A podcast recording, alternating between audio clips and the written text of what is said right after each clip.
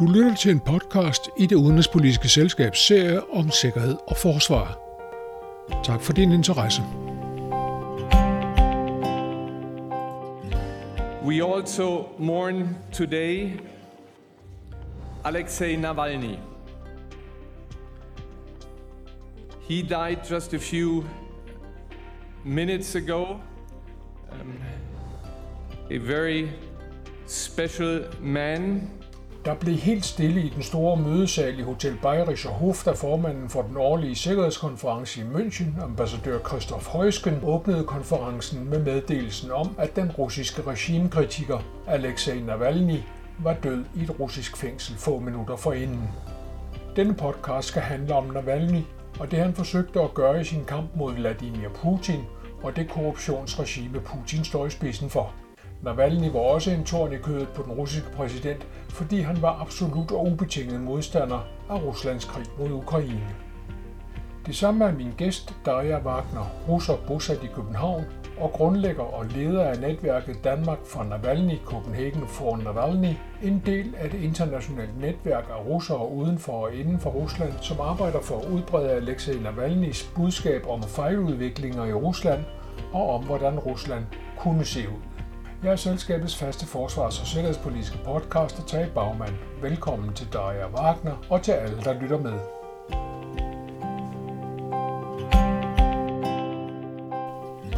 Daria Wagner, øh, for nogle år siden efter øh, nervegiftangrebet på øh, Navalny,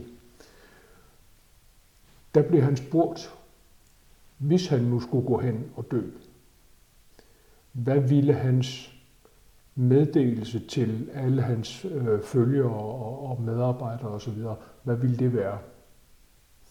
Og han svarede, lad være med at give op. Don't give up.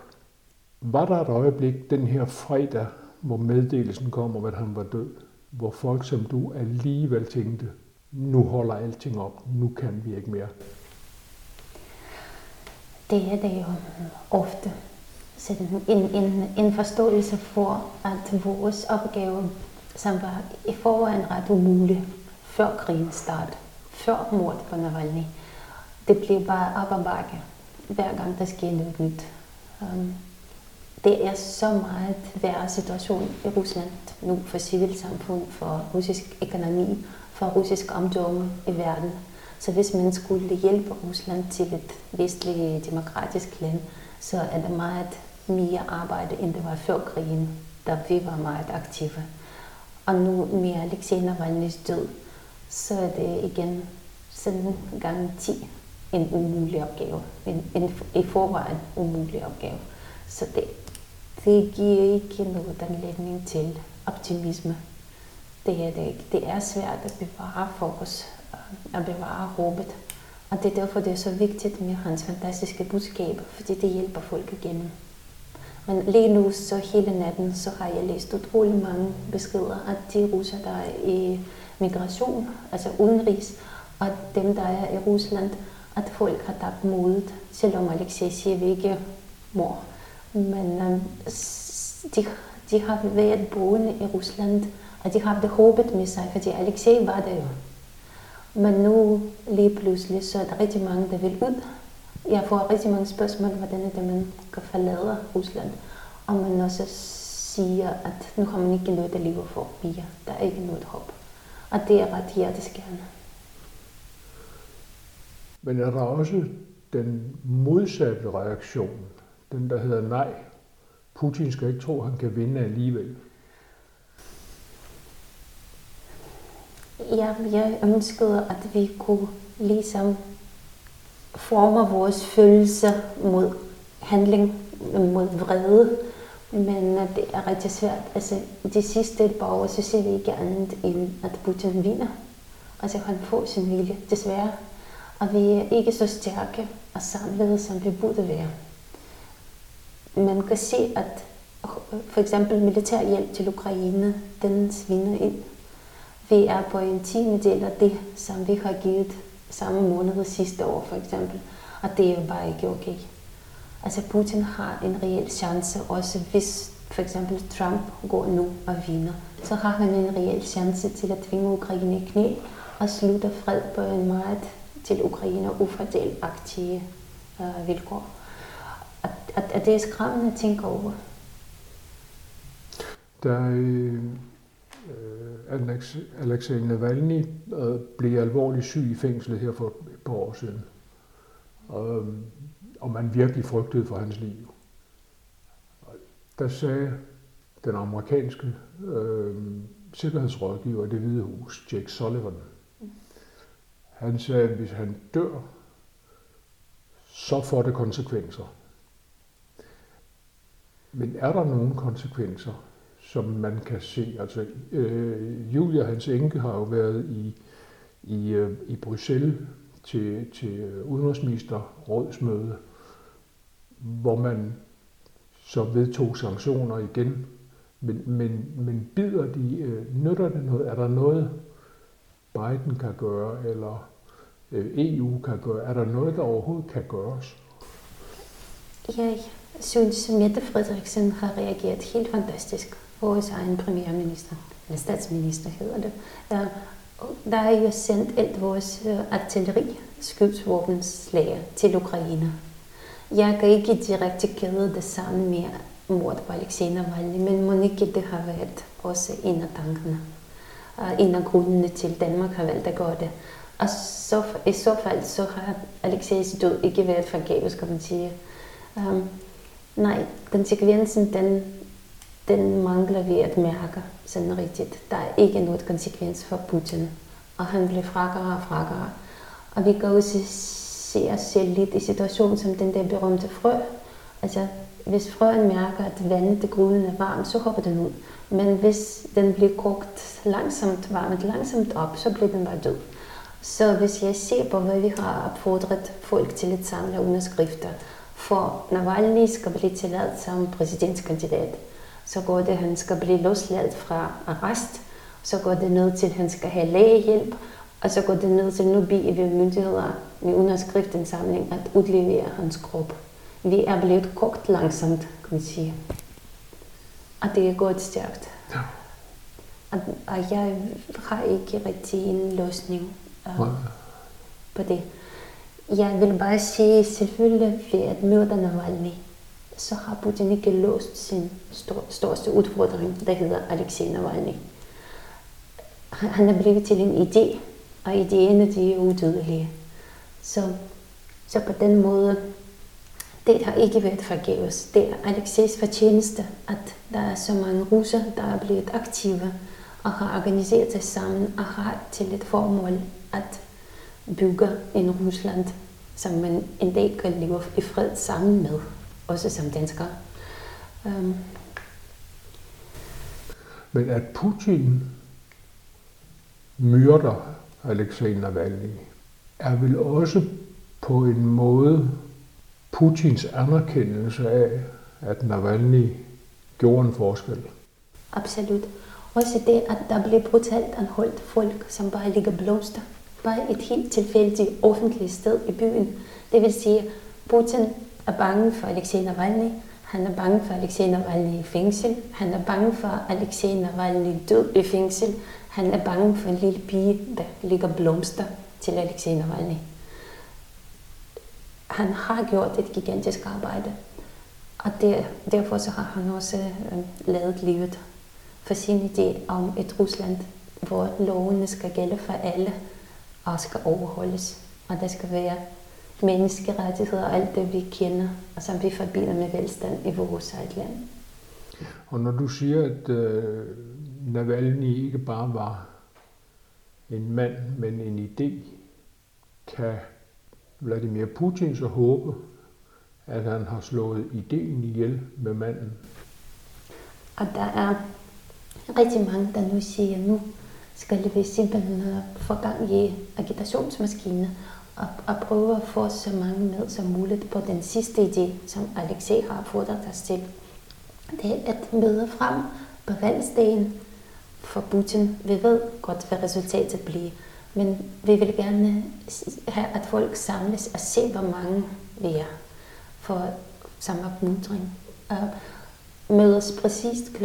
12 ved stemme, stemmestederne og, og stemmer på nogen som helst anden, eller at ligge og øh, spalere sin, sin seddel.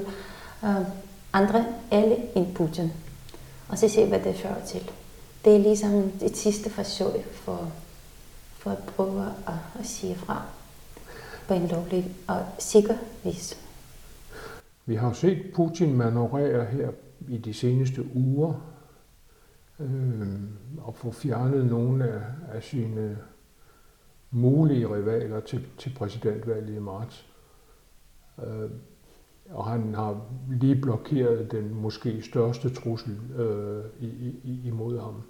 Øh, den her anti-krigs- øh, eller fredskandidat. Øh, så han havde jo sådan set ikke noget at frygte for valget. Altså der, det ligger ligesom i korten, at han er valgt øh, til, til, til præsident. Så hvad er logikken bag at slå Navalny ihjel på det her tidspunkt? Det er bare hævn. Altså, det, altså han behøvede ikke, det vil jeg give dig fuldstændig ret i. Rigtig mange handlinger, som Putin foretager sig, de er meningsløse i sin brutalitet og, og, og meningsløses øh, kraft. Altså, er uforståelig. Han behøvede ikke slå ham ihjel. Han var jo uskadeliggjort. Jeg tror, det er personlig hævn. Han har jo truffet den beslutning, at han skulle slås ihjel. Det lykkedes bare ikke med Novichok. Nu gik det tilstrækkeligt længe, og nu var hævn rigtig sød for Putin, tror jeg. Han smilede sådan ved de, sine første offentlige fremtrædende efter uh, nyhed om Alexei Navalny's mord eller død. Um, så jeg tror, det er personlig hævn, fordi i modsætning til andre um, folk i opposition, kendte russer i opposition, for eksempel Khodorkovsky eller Karamurza, som er kendt for at være Khodorkovsky, men de har fremstillet noget politisk kritik af Putin, ja, men de har aldrig fornærmet Putin inde på den inderste. Altså, de har ikke offentligt gjort um, øhm, uh, øh, undersøgelser om elskeriner og hvordan de finansieres. De har ikke gjort Putin til grin på samme måde, som Alexei gjorde det hver eneste evige udsendelse og hver eneste undersøgelse. De har ikke undersøgt øh, om hans fantastiske balletter og superjagt. Jeg tror, det er det, at Alexei han også besidder sådan en fantastisk humoristisk sans og lavede virkelig godt grin med Putin. Det, det er det, Putin ikke har tilgivet ham. Det var bare et spørgsmål om tid, hvornår Alexei døde. Jeg er meget glad personligt, at han har fået de der tre ekstra år at leve i. At det ikke helt var slut derved, når vi tog forgiftning. Det var en gudsgave. Det var jo også flere gange bagefter, hvor Alexei næsten har mistet livet. Netop som du siger, hvor han sultestrækkede, fordi han var nægtet lægehjælp. Der var vi også meget alvorligt bekymrede, at, at, at, at han ikke overlever, fordi det var ret alvorligt. Um, så på en måde var jeg nok faldet til den tanke, at han er udødelig. Det er simpelthen utroligt, hvor mange chancer han udnyttede godt. Og den gang så var det så, så gik det ikke længere. Personlig hævn fra Vladimir Putins side, siger du. Men i Putins nærmeste kreds er man vel ikke så utilfreds med, at han har gjort det. Navalny gik mm-hmm. jo ikke kun efter Putin, men også efter folk i hans nærmeste mm-hmm. kreds. Han fornærmede for eksempel Medvedev øh, dødeligt på et tidspunkt. Ja. Øh, så, så der har været en eller anden, måske en eller anden hævnstemning i, i en større kreds. Ja, absolut. Der er rigtig mange af Putins cronies, som kunne mærke konsekvenser. Medvedev har ikke kunne vise sig i sin Toskana på sin Toskana slot. Jeg kunne forestille mig mere Medvedevs fascination med alt europæisk, og hvor dyr og kære en ejendom, der var i Italien, så, så tror jeg absolut, altså hvem, hvem som helst fra Putins omgivelser, som Alexei har kunne have bestilt et mordprogram, absolut.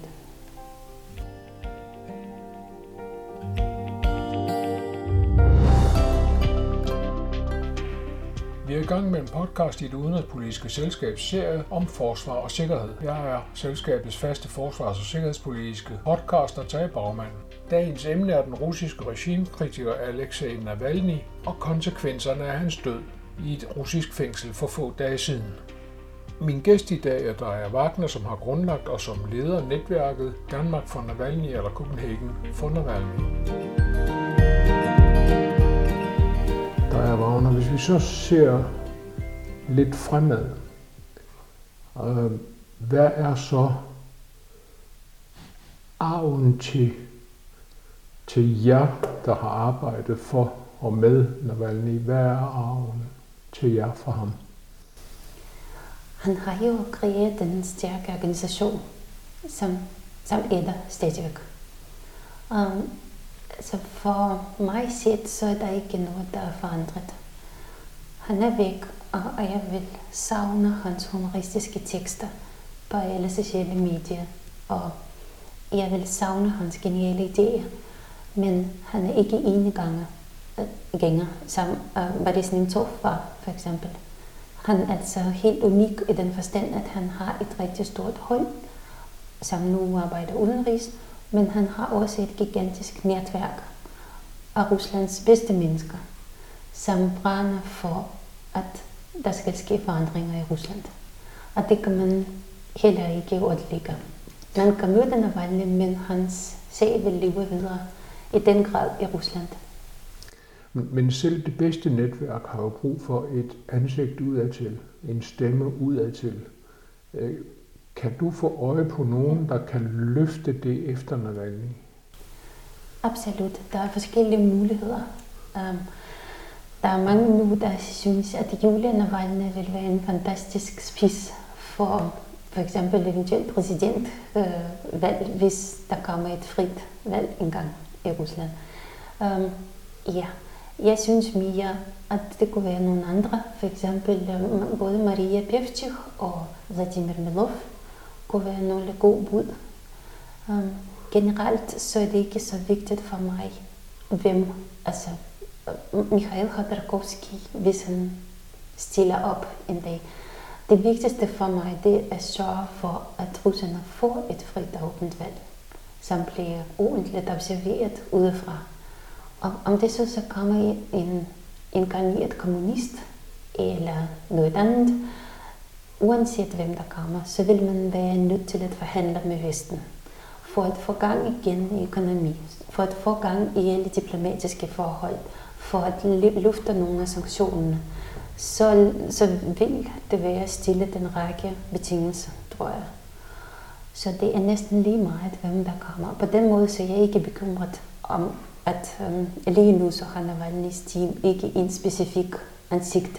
Det skal da heller ikke bruges på den måde.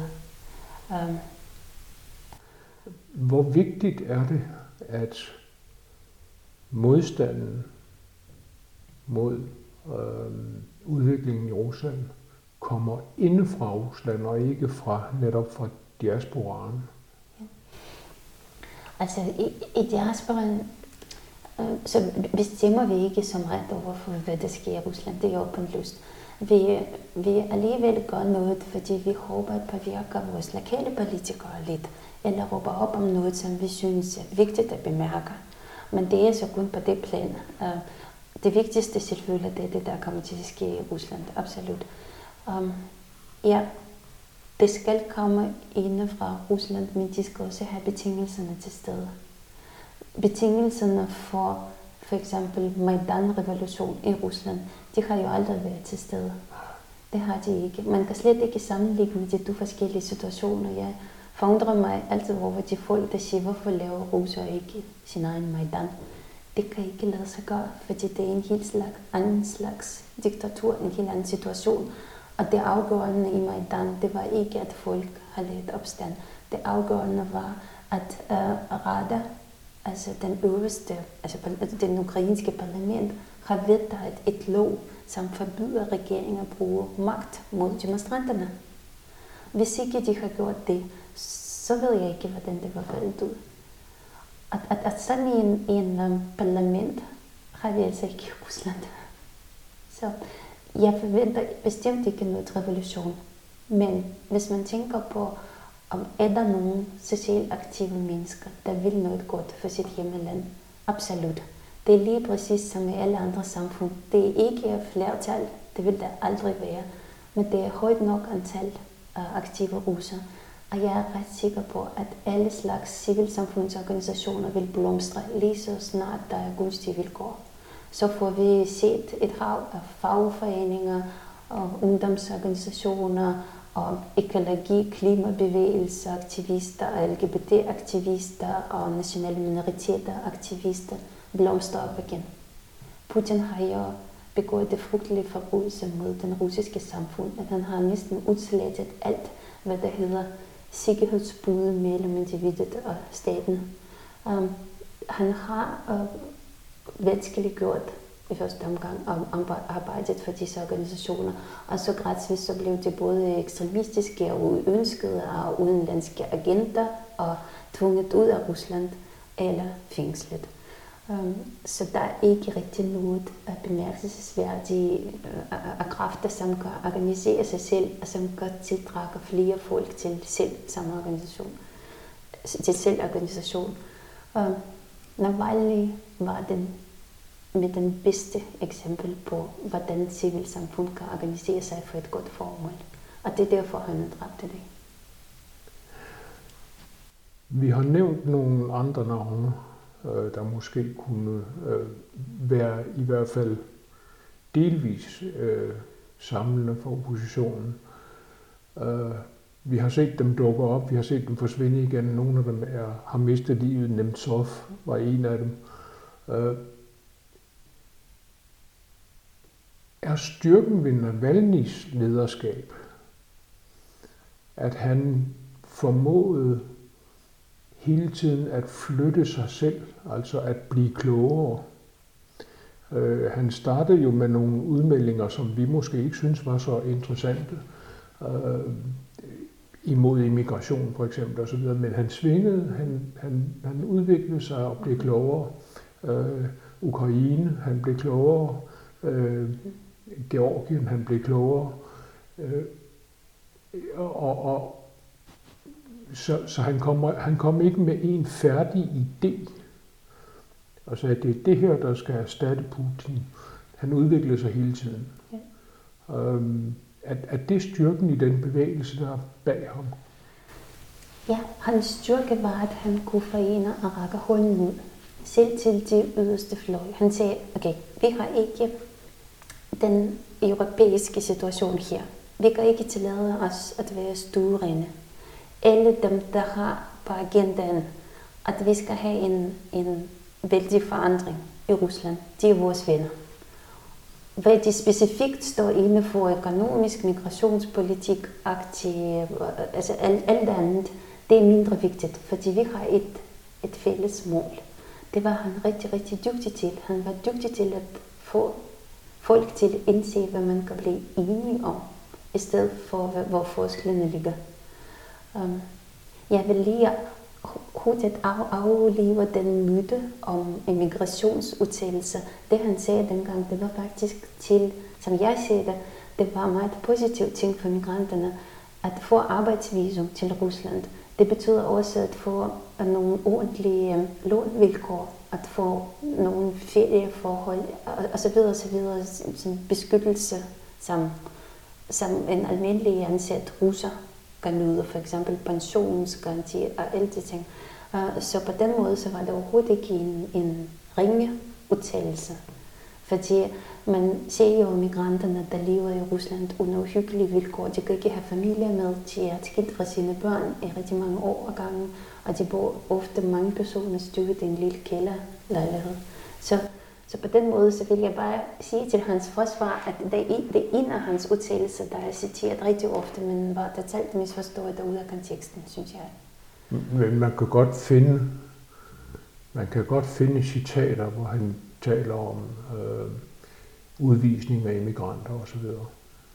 Dem, der ikke har lovlig visum, der ikke arbejder under ordentlige vilkår. Ja, det, det, det kan man nok. Men, altså, han, Men han har forandret sig også siden. Ja, jeg det, først det, begyndt. Det, det, var det, det var det, der var min pointe. Ja. Øhm, at, han, at han ikke var statisk. øh, i, i, i sin opfattelse af, hvordan det nye Rusland skulle se ud. Nej, han var meget fleksibel, også i, med, med hensyn til at adaptere sig, adaptere sin strategi til de aktuelle nyheder. Altså hvad der skete lige i dag. Han var virkelig, virkelig god til det. Der er ganske få folk med sådan karisma, sådan evne til at tilpasse sig på den plan. Den der særlige blanding, som hans baggrund jo også var, øh, er en med juridisk indsigt, med økonomisk indsigt, og så øh, en øh, excellent kommunikator. Mm-hmm. Øh, kan I finde den igen? Jeg kan Eller, eller skal der et kollektiv til? Jeg, jeg kan klart se for eksempel Vladimir Milov besidder nogle af de egenskaber. Han er virkelig dygtig til at lytte og tilpasse sig dagsordenen, som er vigtig for den, han taler med. Jeg kan se en rigtig stor strategisk indblik og indsigt. Det Milov måske mangler, det er Alexejs humor. Og det betyder altså rigtig meget. Det betyder rigtig meget, når man skal tiltrække folk til sin idé. Så jeg har svært ved at se, altså der er ikke en enkelt person, men hans hold, de gør rigtig meget, og de er dygtige. Og lad os, lad os se, hvordan, om det lykkes dem at komme igennem den svære tid og holde sammen. Det håber jeg rigtig meget. Fordi det vil betyde rigtig meget for sådan organisationer som min. Vi ser meget op til dem, og vi kigger meget, hvad har de tænkt sig at gøre, og hvad pønser de på, og så hjælper vi med det. Vi har ikke vores agenda på den måde, andet end at hjælpe, at hjælpe hans hold på bedste vis. Kan I håbe på, at I kan blive ved med at have opmærksomhed i de europæiske hovedsteder og i øh, den amerikanske hovedstad, øh, når I ikke længere har en frontfigur som Navalny? De sidste tre år så har de gjort det rigtig godt. Både Leonid Volkov og Ivan Zhdanov og Milov, de har jo rejst rigtig meget, og de har holdt alle, rigtig mange møder på alle plan i statsmaskinerne. Men, så men, det, men, det håber jeg, at de fortsætter med. Men de griber ikke, hvad skal vi sige, den, den vestlige offentlighed på samme måde, som Navalny gjorde, fordi ja. han var den mand, han var. Ja.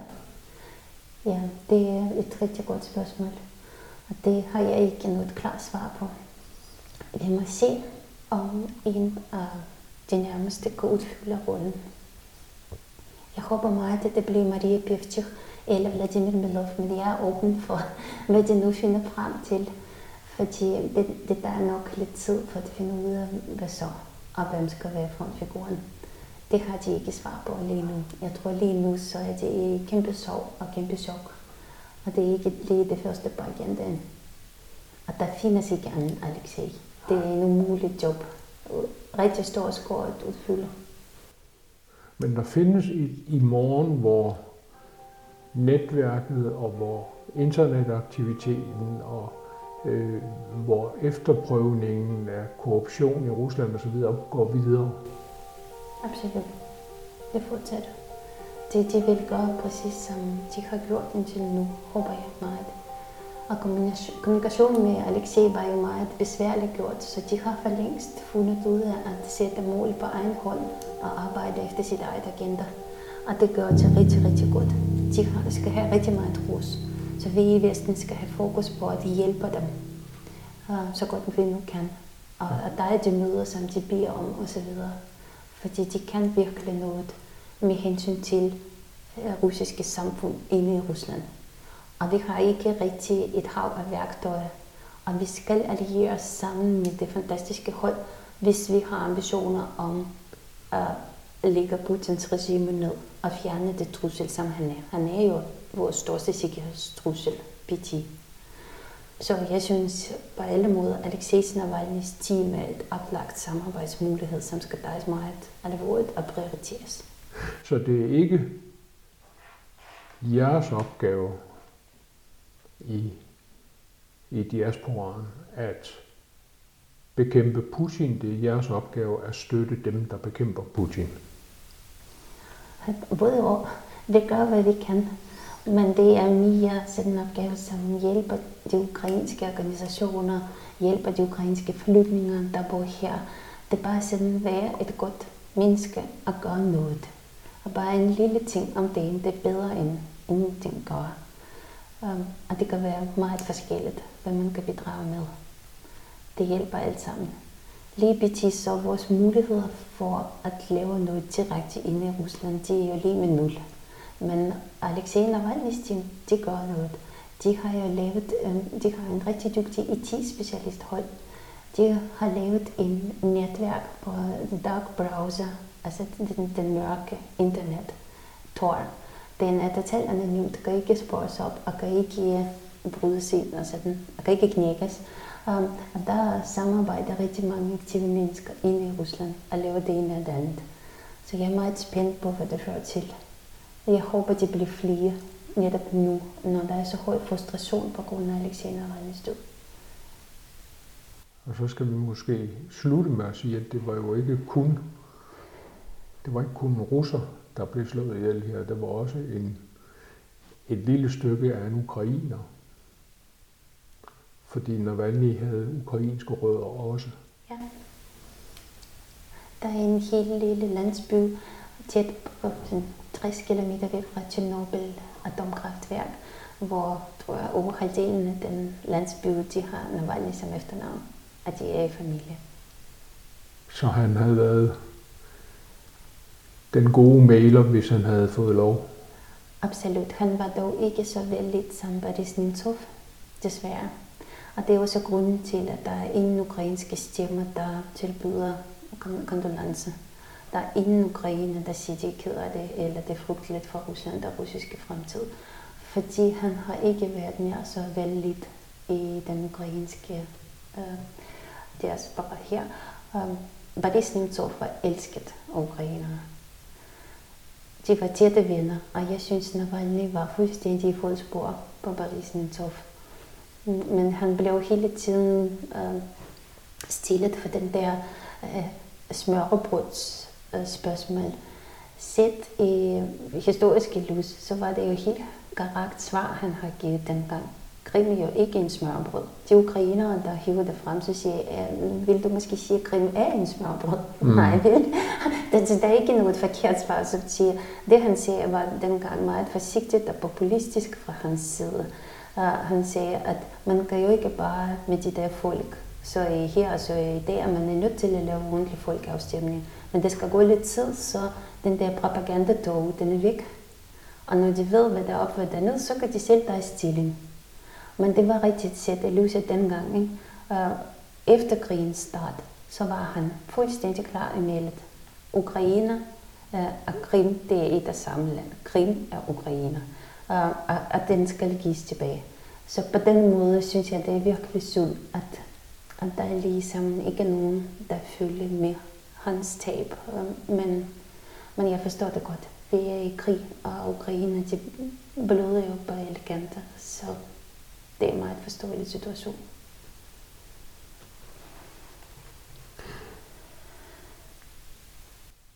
Det lyder i virkeligheden, som om du siger lidt, at hvis der skal være en eller anden form for forståelse mellem det russiske og det ukrainske, så foregår det lidt i diasporaen, fordi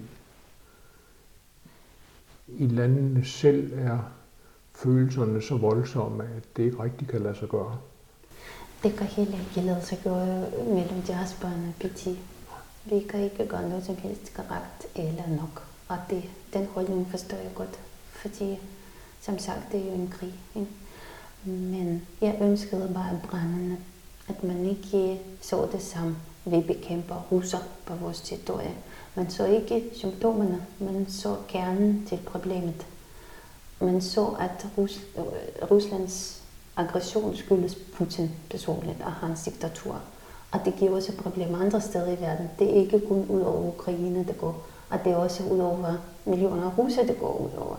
Øhm, så hvis man har indset, at man skal ikke bekæmpe symptomerne bare, russisk militær på grund, men man skal bekæmpe dik- diktatoren, så tror jeg, at vi var venner. Fordi så havde vi klart et fælles formål. Og lige med den problemstilling, som det er i dag, så er det bare svært for ukrainere at se den fælles nominator. Og det er derfor så, ja, men de, de er bare ikke klar endnu. Og det er også helt okay, og vi forstår det fuldstændigt. Og vi bliver bare ved med at prøve at hjælpe så godt vi kan til Ukraine og til Alexei Navalny's hold. Og så gør vi også. De toner fortæller, at vores tid er gået. Jeg er det udenrigspolitiske selskabs faste forsvars- og sikkerhedspolitiske podcaster Terry Bagman, og min gæst i dag var Daria Wagner. Tak til dig og til alle, der lytter med.